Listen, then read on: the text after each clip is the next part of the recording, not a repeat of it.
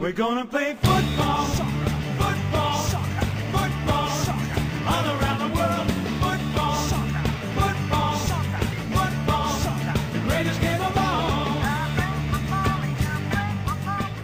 Ahoj a krásný den všem fotbalovým fanouškům a především těm, kteří rádi poslouchají podcast Contrapressing. Ten se už pár vlastně teď už týdnů věnuje nikoli v Premier League či jiným evropským ligám, ale výhradně mistrovství světa. Má to svůj důvod, protože fotbalový svět, eh, co se té klubové scény týče, utichl na měsíc a půl a všichni teď řeší pouze a jen mundial. Jestli na něj koukají, jestli na něj nekoukají, jestli na něj máme koukat, nebo jestli ho máme bojkotovat. Každý na to má trochu jiný názor, ale my jsme se rozhodli, že se na něj dívat budeme a tak také činíme. A proto naše epizody jsou tyto dny věnovány právě mistrovství světa ve fotbale. I dneska si budeme povídat o tom, co se na tomto mistrovství událo a odehrálo, protože eh, v současnosti je odehráno 24 zápasů. Teď, když nahráváme, tak se začíná hrát 25. v pořadí v neděli dopoledne v 11 hodin. Takže už se pomalu blížíme do poloviny, celkem těch zápasů je 64, jestli se nemýlím. Eh, skupinová fáze už nám trochu ukázala, eh, co a jak. Všechny týmy už se představily minimálně jednou, některé už za sebou mají i svůj druhý zápas a tudíž už můžeme trochu odhadovat, kam který tým zhruba může dojít. A já jsem Honza a nejsem na to dneska sám, jsme tady v obvyklém složení, takže je tady i Vašek. Ahoj. A začneme tak trochu v obecné rovině. Než se budeme bavit o konkrétních týmech a jejich výkonech, tak uh, si probereme mm, obecné narrativy, obecná rčení, která třeba provázejí uh, tento světový šampionát, protože ke každému mistrovství se váže Uh, vážou určité obecnosti, ať už co do taktiky, nasazení hráčů, pressingu, nějakých prostě prvků. A tenhle ten světový šampionát zatím vyniká, bych tak řekl, několika věcmi. První věcí, kterou jsme si všimli už vlastně hned od prvních zápasů, je extrémně dlouhé nastavení, o kterém se hodně mluvilo, o hodně dlouhý injury time, který dle FIFI nebo dle Koliny, co by šéfa rozhodčích, má předcházet tomu, aby hráči simulovali, zdržovali, eh, tahali čas, protože ví, že když tady ušetří minutku a půl, tady ušetří 30 vteřin, tak rozhodčí ve finále stejně nastaví jenom 3, minu, 3 minuty obligátně a tím pádem, pokud například vyhrávají nebo výsledek je v jejich prospěch, tak jim to půjde vhod, což v momentě, kdy se nastaví 12 minut, tak se trochu ztratí. To je jeden prvek, který je s tím šampionátem hodně spojen. No a ten druhý uh, je, že to je zatím poměrně nuda, minimálně výsledkově, Ono sice těch gólů v základních skupinách padlo už docela dost, ale to se nenechte zmást, to hodně uh, nahonili třeba Španělé, uh, s tím svým sedmigólovým uh, výpraskem Kostarice, ale je tam, pokud se nepletu, nejvíce bezgólových remíz, co snad kdy bylo v jakékoliv základní skupině, nebo minimálně je to jako jeden třeba ze dvou a to nejsme skoro ještě ani v polovině, nebo jako tak lehce v polovině těch základních skupin. Takže tohle je další prvek, takže možná začneme u té druhé otázky, ať je to takové lehčí na úvod. Je to podle tebe nuda? Jako baví tě ten světový šampionát, Vašku? Já jsem totiž eh, Včera jsme se o tom bavili s naším správcem sociálních sítí a dali jsme na Twitter anketu Baví vás tento šampionát? A byly tři možnosti, jako skvěle se bavím, jako tak střed, anebo nuda jak prase. A jako vyhrála ta prostřední možnost s tím, že ale byla následovaná tou, že je to fakt jako nuda a ta možnost, že se skvěle baví těch lidí teda moc nebylo. Tak eh, do které kategorie by si se zařadil ty a jako jsi znuděný? Já jsem obecně znuděný životem a tímhle světem, protože kdysi to bývalo lepší, když jsem byl ještě mladý a chodil jsem na lunetiky. Ne, jako hele, takhle, řeknu ti to. Ok, takže úvodní, úvodní cringe máme za sebou a teď si můžeme věnovat fotbal. Hele, je to tak, že uh, já si, já jsem to vždycky dívám na ten, na ten fotbal často právě třeba na první poločas těch zápasů, který bývají teda fakt otřesný často. A říkám si, pane bože, proč to dělám? Proč tady sedím? Proč na to koukám? Proč nedělám, myslím, že to něco užitečnějšího? Pak sklouzám třeba často i k tomu, co nesnáším, když dělá můj brácha, a to je to, že vytáhnu mobil a věnuju se tomu fotbalu tak napůl, mám ho jako podkres, což jako obvykle mm, se radši věnuju nějaký věci eh, prostě naplno a moc si to nemíchám.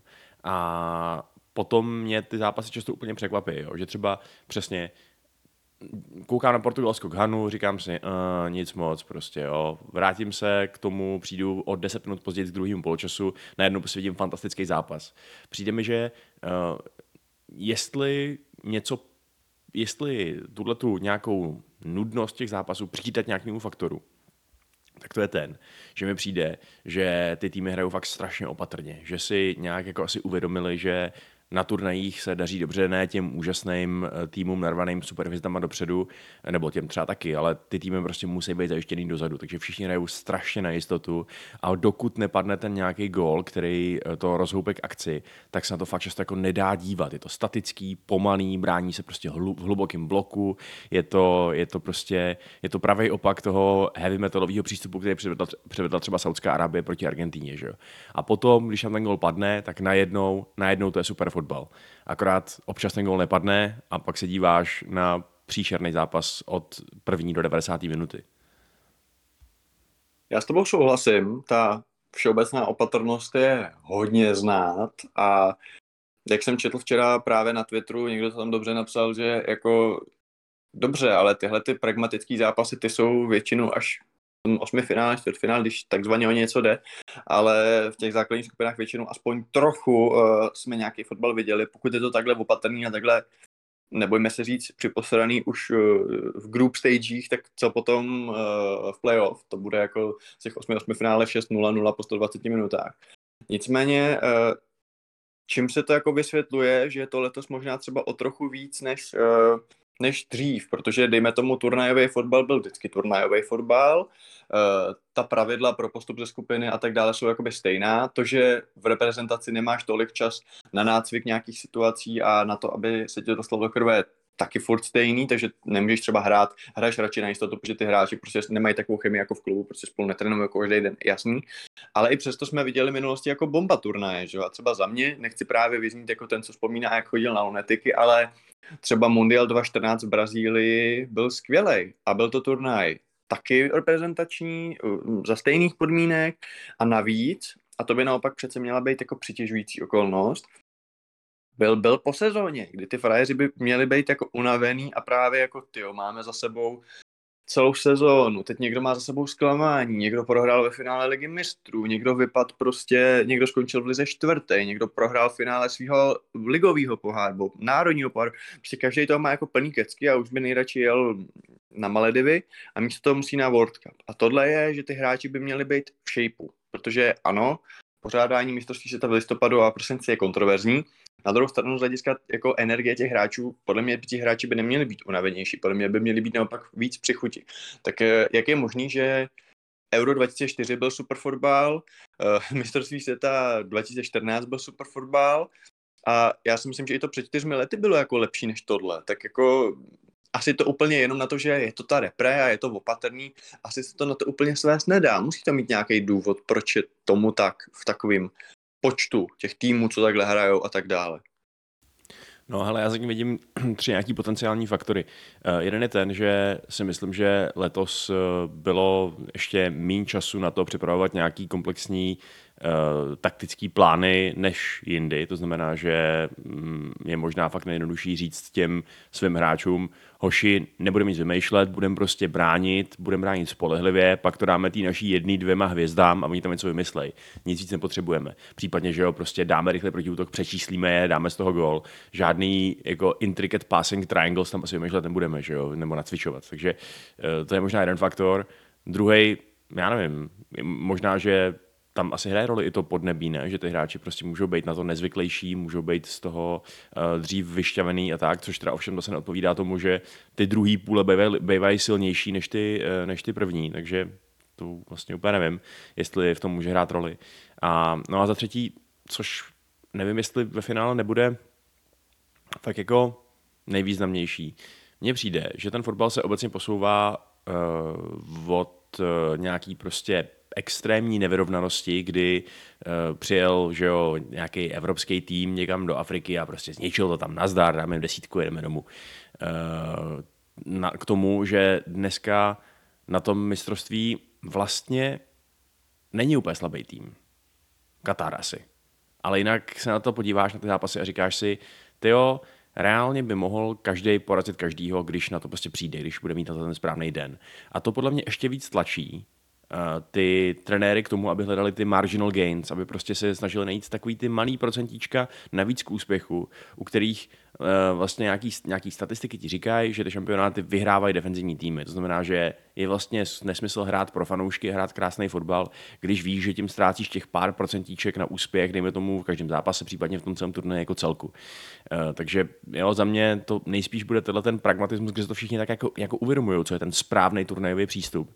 Akorát, když si to uvědomují všichni a hrajou takhle uh, všichni proti sobě, tak, uh, tak se na to potom občas trochu nedá dívat. No je fakt, že eh, ta taktika nepresujeme, bráníme hodně hluboko a nakopáváme to dopředu je asi častější než třeba jako v anglické lize nebo možná v kterýkoliv lize. A částečně se to dá pochopit, jsi zmínil ten faktor toho, že fakt byl jako méně času na přípravu a to je fair říct, že de facto to přepnutí, ať už mentální, anebo jako fyzicky reálný, bylo opravdu uh, okamžitý, protože v neděli večer, nebo v podvečer, ještě někdy v pět odpoledne, se hrál Manchester, hrál Manchester United, že jo? A jako ten poslední zápas v Itálii se podle mě hrál ještě v 8 večer, nějaký to on něco, nevím. A za týden toho času už začínal mistrovství, začínal mistrovství světa, že jo? Takže Dřív to aspoň celý od toho konce ligy bylo podle mě tak 14 denní, že třeba liga končila třeba 28. května, a mistrovství začalo třeba 10. června, jo? že tam byl nějaký ten kemp, vím, že třeba česká repre před Euro hrála v Rakousku nějaký přáteláky, že tam byl aspoň takový ten mini týden e, nějaké přípravy, což teď jakoby nebylo. A e, opravdu ti frajeři jako svlekli klubový triko a šli na letadlo a oblekli si, oblekli si to národní, což může být jeden z důvodů, ale i tak jako je to fakt nuda. A tady mi přijde zajímavý, když bychom si to měli rozdělit ty, protože ty jsi zmínil, že jako, řekl jsi jaký to kliše, že není slabého soupeře, není už slabého týmu, což jako je pravda.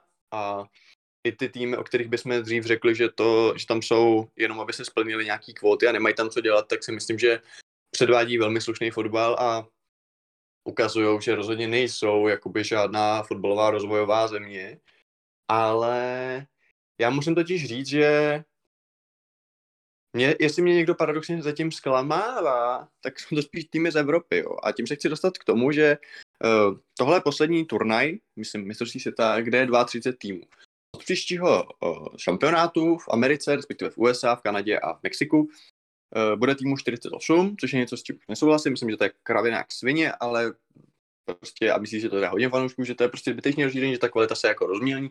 Nicméně je to tak, stalo se. A i když přibyde vlastně 16 týmů, tak myslím, že ty spoty pro Evropu jsou asi jenom tři, že ten počet týmů momentálně máme 13 evropských celků na šampionátu, ti bude 16. Takže z logiky věci přibude ti 16 vleků, pro Evropu budou 3. Si řekneš, ty tak to se jakoby zhorší ještě víc, protože Evropa to je přece ta kolébka fotbalu a to, to jsou ty jako nejlepší, nejvyspělejší týmy, takticky nejvyspělejší, s nejlepšíma hráčema. Uh, vlastně všechny šampionáty od roku 2002, co znamená poslední kolik? Čtyři, jo, čtyři vyhráli týmy z Evropy, že jo. Uh, takže by člověk řekl, že jako prostě Evropa je ten fotbal a pak Brazílie, občas možná Argentina a to je jako všechno a zbytek jako stojí za prd. Ale tohleto zatím se podle mě na tomhle šampionátu vůbec neděje a ty týmy evropský, takové té druhé kategorie, když pomeneme ty velmo, jako pokud si řekneme, že velmoci jsou Francie, Anglie, Německo, Španělsko, taky ty klasický, Portugalsko, dejme tomu, jo, a pak si řekneme taky ty další týmy, tak ty zatím mě vůbec nepřesvědčují o tom, že jako by se měli zasloužit nějaký další flek, ať už se jedná o Chorvatsko, co by úřadujícího vicemistra, ať už se jedná i, ty, o, i o ty Poláky, byť včera vyhráli, Dánové, který jsme hypovali mnozí na finále, jo, tak zatím tyhle ty týmy mě nepřesvědčují vůbec a možná to může působit trochu hipstersky, tím, že je sleduju i přes rok v té lize národů nebo v těch kvalifikacích, což samozřejmě ty týmy um, vzdálenější ne, ale to se opravdu radši podívám na Ekvádor, nebo to se opravdu radši podívám samozřejmě na ty Saudy teď, a, a, ale možná i něk, na některé ty africké týmy, než prostě na tohle, protože to mi zatím přijde jako nuda, pragmatismus a prostě jako nic. Jako, že by, kdybych ti měl říct, jako, co mě zatím baví na Dánech, nebo co mě baví na Chorvátech, tak ti řeknu vůbec nic. Máš to třeba podobně? Hele, to je úplně to je hustý. Já jsem to chtěl taky nadhodit, tohleto, že mám vlastně pro mě strašně nečekaný pocit z tohohle toho přesně tenhle ten.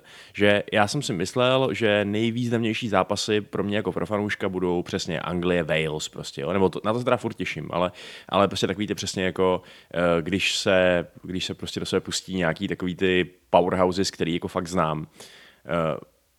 Eh, nevím, jestli je to tím, že ten fotbal není zase takový jako zase tak zázračný kvality nebo zase tak neservíruje tolik momentů, který by stály za zvětšnění v dokumentech, eh, ale daleko víc mě přesně tím baví ty zápasy, ve kterých je aspoň jeden tým, o kterém nevím vlastně skoro nic, jo, o kterém vlastně třeba ta Kanada. Prostě jo, bylo to blbý 1-0 proti Belgii, ale byl to zápas, který jsem si strašně užil se na něj dívat protože prostě jsem se mohl dívat na to, jak, jak ta Kanada ve skutečnosti hraje. A hráli pěkně, že jo, hráli beze strachu, hráli dynamicky, vlastně tam to nebyl ten připosraný přístup, o kterém jsme mluvili, ten praktik, praktikovala spíš Belgie. Eh, to samý, jo, takový jako divný zápas jako Tunisko a Austrálie. Co to je zápas Tunisko a Austrálie? To si říkáš, to nepatří na mistrovství světa takový zápas. Já jsem si to fakt užil, prostě taky za mě výborný, vzrušující zápas. Takže je to možná přesně tím, že když už ten fotbal není zas tak nic moc, tak aspoň chceš vidět něco, co nevidíš prostě každý den, nebo každý týden v těch ligách, který sleduješ, ty hráče a tak dále. A nebo je to možná i tím, že zkrátka dobře tyhle ty v úzovkách menší národy fotbalový do toho jdou míň sofistikovaně takticky a prostě jsou ochotnější hrát ten fotbal. Já musím říct, že jsem mě trochu věděl, když jsi řekl, když, do sebe, když se do sebe pustí fotbalový powerhouse a řekl si i Anglia a Wales, tak jako to si myslím, že Wales úplně tam nepatří. A jo, no, no. To, to, ale... to jsme to spíš jako víš co, protože máme rádi anglický fotbal, takže... Jasně, jasně, souhlas, souhlas, ano. Ale s tou Kanadou je to výborný point a byť se samozřejmě může říct jako ano, vám se líbí, protože to je neokoukaný, vidíte jednou za čtyři roky a tím pádem je to pro vás zajímavější, což se dá určitě takhle jako popsat částečně. Ale ta Kanada je výborný point, protože jako eh, Kanada hrála pěkně bez strachu, všichni jako objevovali, byl to takový ten sympatický eh, tým, který prostě prohraje, že jo, ano, ve finále prohráli, takže jako mají z toho nula bodu, ale rozhodně si nemají za co stydět a naopak Belgie dostala poměrně sodu a tím navázala na ty svoje na tu svůj image, ze kterou už do turnaje vstupovala, že prostě z nejlepší generace belgický v historii světa, eh, Mark Wilmots a později a už šest let Roberto Martinez udělali prostě partu nudných, starých, jako defenzivních prostě Nímandů, který vůbec neukazují ten talent, co mají. Byť třeba Eden Hazard ukázal, že když je zdravý a má formu, tak je prostě neskutečný. A mě pobavilo, když už zůstaneme u Belgie. Zaznamenal si výrok Kevina De Bruyneho, když se optali, jestli Belgie může vyhrát turnaj a on říká, ne, jsme moc starý. Já jo, jsem si jo. původně myslel, že to je jako taková ta falešná citace, že to je nějaký jakože uh, nějaká jako sranda tro, tro, trolicí, ale on to fakt řekl. A jako, jakoby má pravdu, jako cením tu reflexi, na druhou stranu, uh, pokud to neřekl jako v nějakém sarkazmu a opravdu mají takový mindset třeba v kabině, tyhle, kor tyhle ty největší hvězdy, Kurtová, De Bruyne, a tím jsem vyjmenoval všechno, na čem to stojí, tak hm. a Kurtová to znovu v tom ukázal, zápase ukázal. Tak jako, kam můžou reálně dojít? Jako přece jako ten tým, pokud už třeba si řekne, ty vole, dobrý, tak, tak máme postup do skupiny, dobrý, celo z osmi finále, koho máme? Uh, jo, Mexiko, dobrý, no, tak nebo tak přes typ jako přejdem, to bychom jako měli tu individuální, dobrá, takže máme splněno, jo, Francii máme, nebo Španěl, no, ty nás to a to je v pohodě, to je nikdo, ale máme finále, máme splněno, jo. Jako já to nechci tak karikovat, ale pokud tohle to ten hráč řekne, jako chápu, že o vítězství na World Cupu nesní třeba Kostaričan nebo, nebo podobný příslušník podobného národa, ale ten Belgičan, byť jako v jádru asi tuší, že uh, ta Brazílie je o level vejš a že už to možná trochu mm, projebali a že spíš měli vyhrát uh, před čtyřmi lety. Tak stejně přece tohle jako, já to nechci dělat big deal, ale spíš mi to přijde zajímavý z toho jejich vnitřního nastavení v kabině, jestli tam je opravdu 20 frajerů, co ví, že to nevyhrajou. Jo, že to je jako zvláštní. No a ještě nevím, jako ten uh, De Bruyne byl obecně takový v takový cynický náladě, že jo, on ještě řekl, že vlastně vůbec nechápe, proč mu někdo dal cenu za hráče zápasu, že vlastně vůbec nebyl dobrý, že odehrál špatný zápas, že by se to určitě jiný lidi zasloužili víc, takže uh, obecně byl takový, jako vy, vypadal takový dost přinasraný z toho výkonu, tak možná, že prostě jenom si vylejval tuhle tu zlost z toho, že viděl, jak, víš co, jak pomalé a zoufale ta Belgie působila. A třeba kdo ví, ale třeba to je nějaká reverse psychology a třeba tím chce svoje spoluhráče nakopnout, aby říkali, my tomu Kevinovi ukážeme, a teď se rozjedeme a vyhrajou, uh, vyhrajou mundial, ale asi ne, no. Taky si myslím, že už jsou pástit a zvlášť ta jejich obrana, prostě to je, to je fakt docela zoufalý. Ta Kanada je proháněla jak eh, elitní lovec nějakou srnku, tyjo. to bylo fakt jako na to, že tam, to je tým taky, že bez hvězd, když pomenujeme Davida a Davise, což teda jsou docela hvězdy, tak uh, Belgie by se měla bát, podle mě, no. David a Davis by byl docela dobrý kanadský komediální seriál o nějakých spolubydlících. Ale o čem se určitě musíme pobavit, tak jsou ty injury timey. Ze začátku jsme na to koukali jak tele na nový vrata, plus 8 minut, plus 12 minut, plus 10 minut, takže jsme se asi trochu zvykli. Co na to říkáš ty? Seš z toho nadšen, nebo přijde ti to rozpačitý? Jako za sebe můžu říct, mně se to líbí, myslím si, že ten základní prvek, že vlastně hráč už se nemůže spolehat na to, jakože tady si ušetří 20 vteřin lehnutím a tady 30 vteřin uh, před stíráním křičí a tak tam je zachovaný. V některých zápasech mi to přijde trochu už na sílu a třeba v zápase Argentina, Saudská Arábie mi to opravdu přišlo, že jako ten rozhodčí ten zápas končí, dokud Argentina aspoň nevyrovná.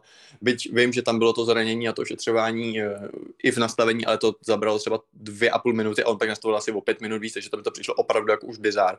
Ale obecně mně se tenhle ten trend docela líbí. A docela i bych ho rád viděl i vlastně v pokračování. Za prvé samozřejmě my jako diváci a fanoušci dostaneme více fotbalu, za, jako je to jako ta oplatka 20% zdarma, že jo? Větší balení prostě za stejnou cenu. A za druhý, podle mě ten základní nešvar se tím docela daří eliminovat. Hmm. Jo, Uh, já z toho mám podobný pocity, v tom smyslu, že se mi líbí ta filozofická úroveň zatím, nebo prostě ta, ten základní koncept toho, že jedna z nejhorších věcí, na který si člověk musí dívat, je to, když někdo polehává na zemi, předstírá, že má křeč a ty jako divák víš moc dobře, že to je efektivní. Že reálně mu to vyjde, že mu to prospěje, že právě dělá něco, co reálně je to nejlepší, co pro ten tým může udělat, protože ten sport si s tím prostě neumí poradit. Uh, protože ten rozhodčí pak se nastaví, že jo, jako obligátní tři minuty nebo něco. Ale uh, já zároveň, takže tohle je super. A líbí se mi i to, že um, jako, mě to vlastně pořád tak jako překvapuje, víš, že jdeme do té 89. 90. minuty, já si říkám, aha, tak to je hotový, tak to je hotový, eh, to už eh, se teď na tom nic nezmění na tom zápase, pak tam skočí těch 10 minut a já, já se vlastně posadím, zpřímím se a řeknu si, aha, pozor, my vlastně ještě máme o co hrát. Takže to má i ten jako trochu nabíjecí efekt pro eh, diváka, který už je možná maličko unavený těma 90 minutama. Akorát je pro mě otázka jedna a to je tam, že my se pořád bavíme že o tom, že ty hráči hrajou strašně moc těch zápasů a že, uh, že jsou prostě úplně jako vyšťavovaný až do bodu zemdlení a tak dále. A tohle to jim taky vlastně asi úplně nepřidá, ne? že najednou místo 95 minut budou hrát pravidelně, pokud se třeba ta změna projeví i ve zbytku světa, tak budou hrát pravidelně celou sezónu, já nevím, prostě 100-110 minut. Což uh, ono se to nastřádá na, na docela dost celých zápasů, který takhle uh, vlastně přidáš k té normální sezóně, kdyby to, kdyby to zhledal do důsledku. Nebo si myslíš, že tím natolik vyřadíš to simulování a tak dále, že nakonec se vlastně bude fakt hrát těch uh, jako, víš co, 90 plus 5, jako to bylo předtím? Takhle, jako souhlasím s tím, že pokud by se každý zápas hrál o 10 minut díl, tak se to nastřádá. Na druhou stranu, uh, furt ten čistý herní čas se podle mě tolik nezmění, protože ty minuty budou nastaveny proto, uh, jelikož se půlku času prováleli a hrálo se 40 minut nebo 50 minut celého zápasu, takže podle mě o to, že by jako to bylo najednou o 10 minut běhání, teklování a hraní s míčem víc na nějaké vysilující činnosti, co úplně nemyslím, to je jedna věc. A druhá věc, já trochu doufám, že to je opravdu jenom jako tah, který není za prvé Jonathan z Leverkusenu a za druhé to není tah, který eh, je jako na furt. A já opravdu věřím, že když ty hráči se na to vyprdnou a ty úplně očividný uh, zdržovačky přestanou, protože ono, hele, jako stokrát nic umořilo osla. Ono je to tu 15 vteřin, tu 10, tu 30, ale dohromady ti to udělá 8 minut, že jo? A když víš, že se nastaví 3, tak ve finále poměrně nemožníš tomu soupeři, který třeba teče 0-1 a potřebuje ti dát gol vyrovnávací, uh, tak prostě má méně času na to. Takže to je, tady si lehneš, tady si zavažuješ tkaníčku, tady dlouho hážeš roh, Tady, tady se střídá a ty od, teď už se teda musí střídat, jakože se odchází ze hřiště z toho nejbližšího místa a obejí to, ale dobře, ale i tak to některý umí. Předávám pásku a teď jako 20 vteřin strávím tím, že nemůžu najít toho spoluhráče a tak dále. A ono to nasčítá. A když víš, že se nenastaví víc než 4 minuty, tak je to pro tebe výhodné. A já věřím tomu, že když to ty hráči fakt dělat přestanou a teď ty zku- zkušení rozhodčí si všimnou, hele, tak dobrý, tak uh, měli jsme na každé straně třeba tři střídání, dobře, takže to jsou nějaký tři, eh, tři, 30 vteřin, tady, tady. Zranění jsme neměli, tady někdo, a, a ty lidi se fakt válet jako přestanou, protože to třeba v nějakém zápase taky ten rozhodčí nebo ve více zápasech ukazoval, že někdo tam jako ležel, chytal se prostě za nohu a tohle, chytal se za nohu a říkal, a u moje ruka, a ten rozhodčí ukazoval na díky, jo, přidám, přidám. Tak když to ty hráči nebudou dělat, tak ty rozhodčí nebudou mít, podle mě se budou přidávat a bude, to, bude se zase hrát jako 90. minuta a skočí tam na té světelné tabuli u toho čtvrtého rozhodčí třeba trojka nebo čtyřka a ne sedmička a devítka. A přitom reálně toho fotbalu vidíme víc, protože v tom samotném zápase ty hráči tyhle ty uh, neduhy toho, že se hraje na hrubý čas a nezastavuje se to, dělat nebudou. Jasně, Ta, aspoň no, bych dál. Jo, ale můj, můj, můj point je spíš ten, že vlastně ty se tímhle tím rozhodnutím snažíš, aby ty hráči hráli, eh, dejme tomu, aby prostě jako fakt hráli, eh, to znamená, byl, byl míč ve hře, aby prostě byl nějaký že jo, tempo, aby se něco dělo, těch 90 minut, jo, celkem za to. Eh, Samozřejmě tak to nikdy nebude, ani s tím velkým nastavením, ale snažíš se o to, aby to bylo co nejblíž této metě. Eh, Můj point je ten, že tyhle ty hráči, kteří už jsou teď utahaný, nejsou a nikdy nebyli zvyklí hrát 90 minut. Že? Oni, oni jsou celou svou kariéru zvyklí hrát 50 minut. A zbylých 40 prostě čekat na to, až ten míč někdo hodí eh, z autu, nebo až se dostřídá, nebo tak něco. Takže eh, ty, kdyby se reálně udělal to, že se z toho fotbalu tím nastavením pokusíš udělat 90-minutový zápas, tak eh, jim reálně přidáš prostě 80% nějaký, nějakého jako vytížení. No. Takže myslím si, že kdybychom šli tuto cestu jako fakt jako nějakým extrémnějším způsobem, kdyby se to fakt začalo stopovat tímhle nebo i ještě pedantičtějším způsobem třeba všude po světě, tak by to zároveň chtělo reálně zvednout počet střídání na sedm třeba, nebo něco takového, víš? Tohle je zajím- zajímavý point, který by možná stalo za to probrat s nějakým skutečným třeba eh, kondičním trenérem nebo s někým vyloženě od fotbalu od té nejvyšší úrovně.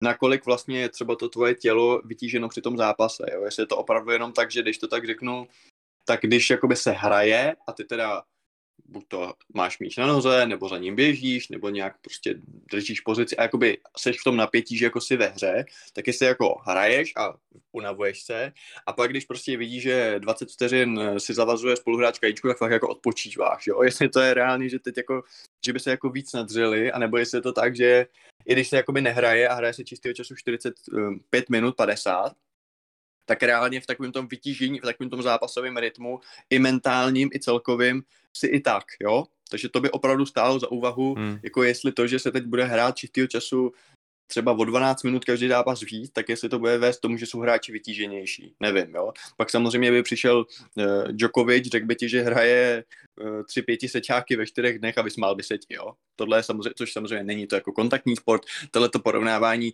to vždycky miluju, když se řeší jakože fotbal, že se hraje moc zápasů, že třeba, hele, tady ten League Cup, hraju každý tři dny, není to dobrý, a pak přijde nějaký triatlonista nebo nějaký cyklista a řekne, ale fotbalisti jsou největší kokoti na světě, protože já prole běhám tohle. A já tohle nemám moc rád, tohle srovnávání mezi, sport, mezi sportama, jo, ale tohle už je za mě na nějakou debatu, kterou by se asi měli účastnit prostě opravdu nějaký kondičáci, fyzioterapeuti, doktoři, prostě lidi povolanější než jako běžní fanoušci. Hmm. To je asi pravda, no. Jo, tak doufejme, doufejme že to mají uh, pan Kolína a zbytek eh, jeho prostě nějakých pohunků nějak vymyšlený, no, že to není jenom takhle v izolaci řečený, hele, nastavíme populisticky tolik a tolik minut a uvidíme, co se stane. Ale eh, za mě jako souhlasím s tím, že to je dobrý krok. No.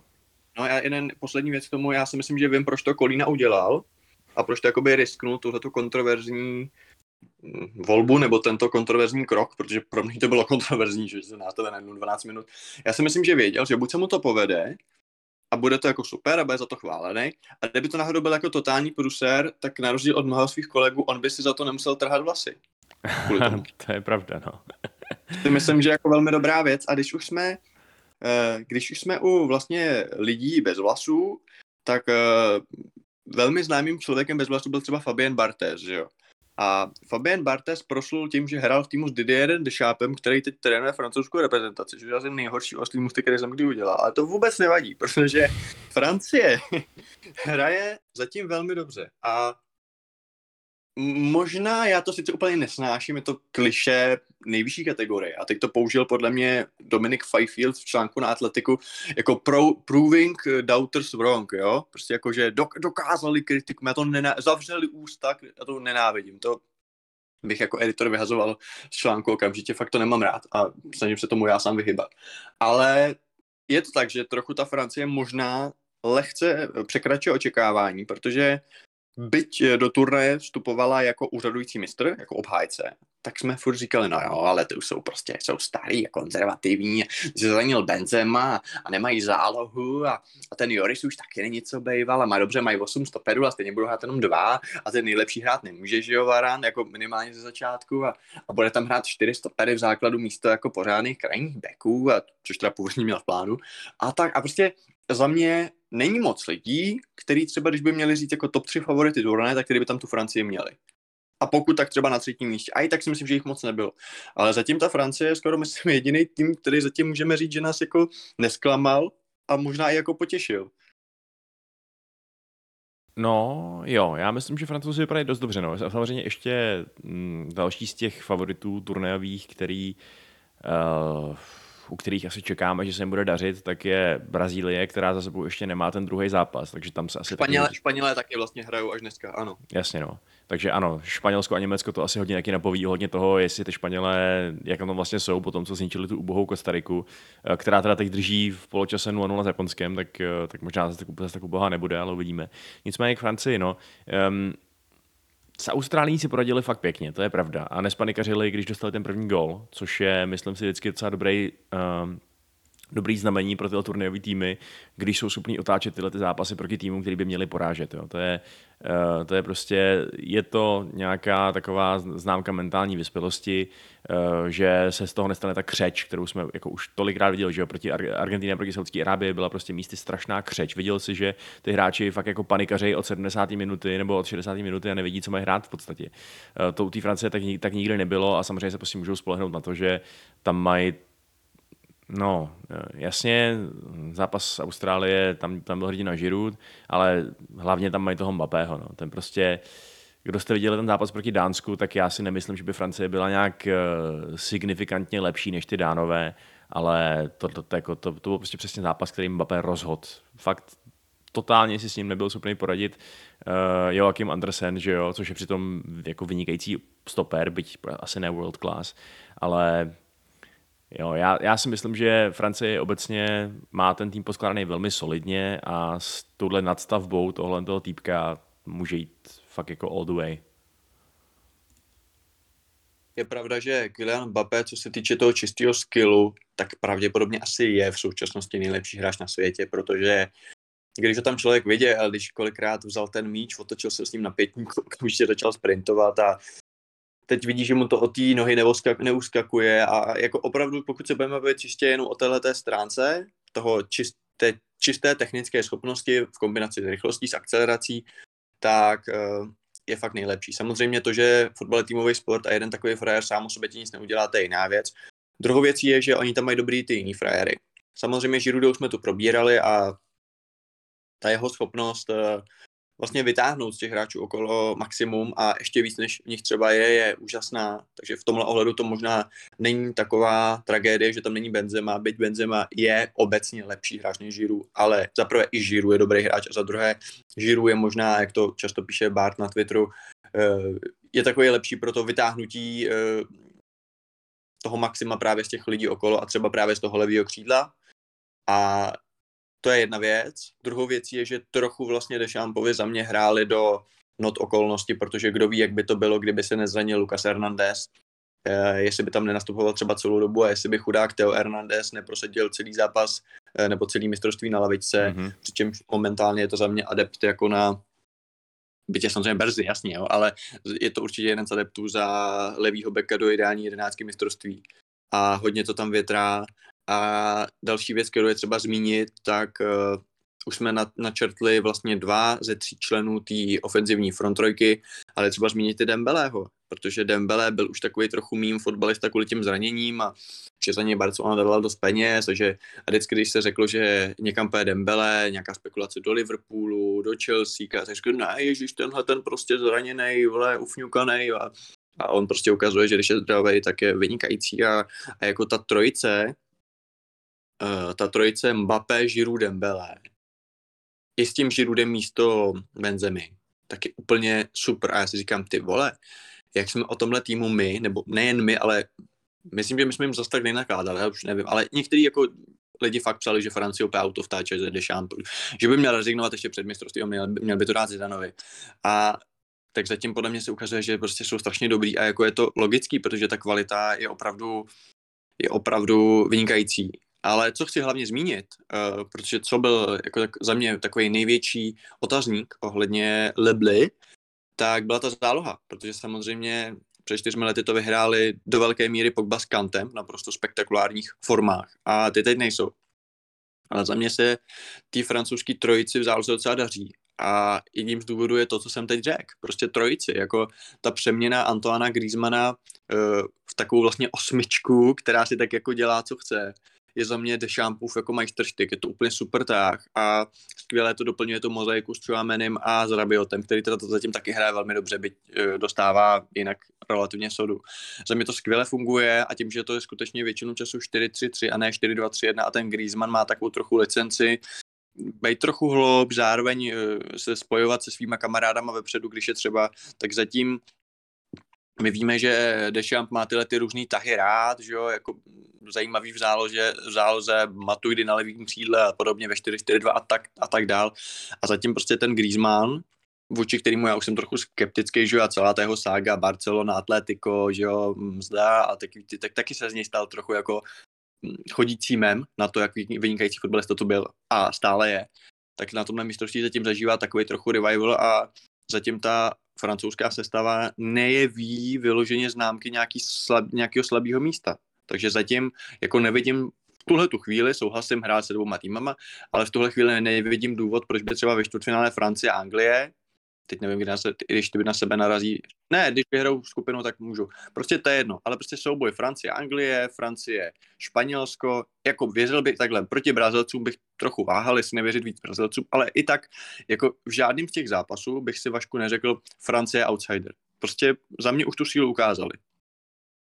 Hmm, já ti budu asi trochu oponovat. Já si myslím, že uh, ta, ta záloha, která, o které jsme mluvili, že je taková no, otazníková, takže možná nejvíc ze všeho těžila z toho, jakým oponentům ta Francie čelila, protože uh, Austrálie je Austrálie. Se vším respektem, vím, že teď vyhráli proti Tunisku, vím, že to prostě nejsou žádný úplný mandi, ale, ale je to Austrálie. A Dánsko je zatím pro mě docela zklamání, teda musím říct. Jak eh, ten duel s Tuniskem, tak eh, ten zápas s Francií. Vím, že to, jak jsem říkal, byl to relativně vyrovnaný zápas, ale za mě je se ty dánové až moc prezentují jako tým přesně, který, eh, který si sedí ve své ulitě, čeká na nějakou standardku a to jim vlastně jakoby stačí.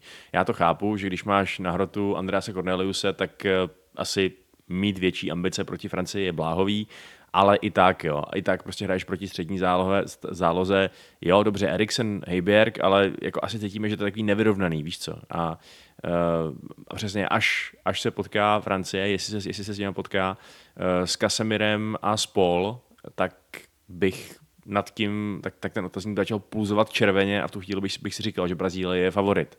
Uh, I když teda uvidíme, co ten druhý zápas. Ale, ale nevím, já za mě ještě jasně vidím tam ten, tam ten potenciál, o kterém, o kterém mluvíš, potenciál na to, že můžou fakt porazit kohokoliv a vlastně uh, se u toho nezapotit potenciálně. Na druhou stranu nemyslím si, že zatím byli úplně otestovaný. Nedivil bych se, já bych se fakt nedivil, kdyby vypadli ve čtvrtfinále třeba. Ne, nepovažoval bych to za nějaký velký šok nebo, nebo něco takového. Tak to já taky ne, tam samozřejmě záleží na tom losu, jenom jsem tím chtěl říct, že možná jsou silnější, než jsme se o nich mysleli, nicméně to, co říkáš, samozřejmě je relevantní. A relevantní věci si určitě budeme povídat i o Argentině, Brazílii, Anglii a dalších týmech. Je to tak, že jo? Jo, jo, já myslím, že, já si myslím, že no takhle, známe se, no to ke konci těch našich přenosů často trošku sklouzává do irrelevantnosti a debilit, ale hele, to už jsme my, buď nás máte rádi takový, jaký jsme, a nebo, uh, nebo nás nemáte rádi. Nebo ne. Přesně, no. Jsou jenom dvě možnosti. No, ještě existuje jak nějaká lhostejnost a tak dále. Hele, už to jde do irrelevance, pane bože. Musíme hmm. ukončit tuhletu, uh, tuhletu sekci našeho podcastu.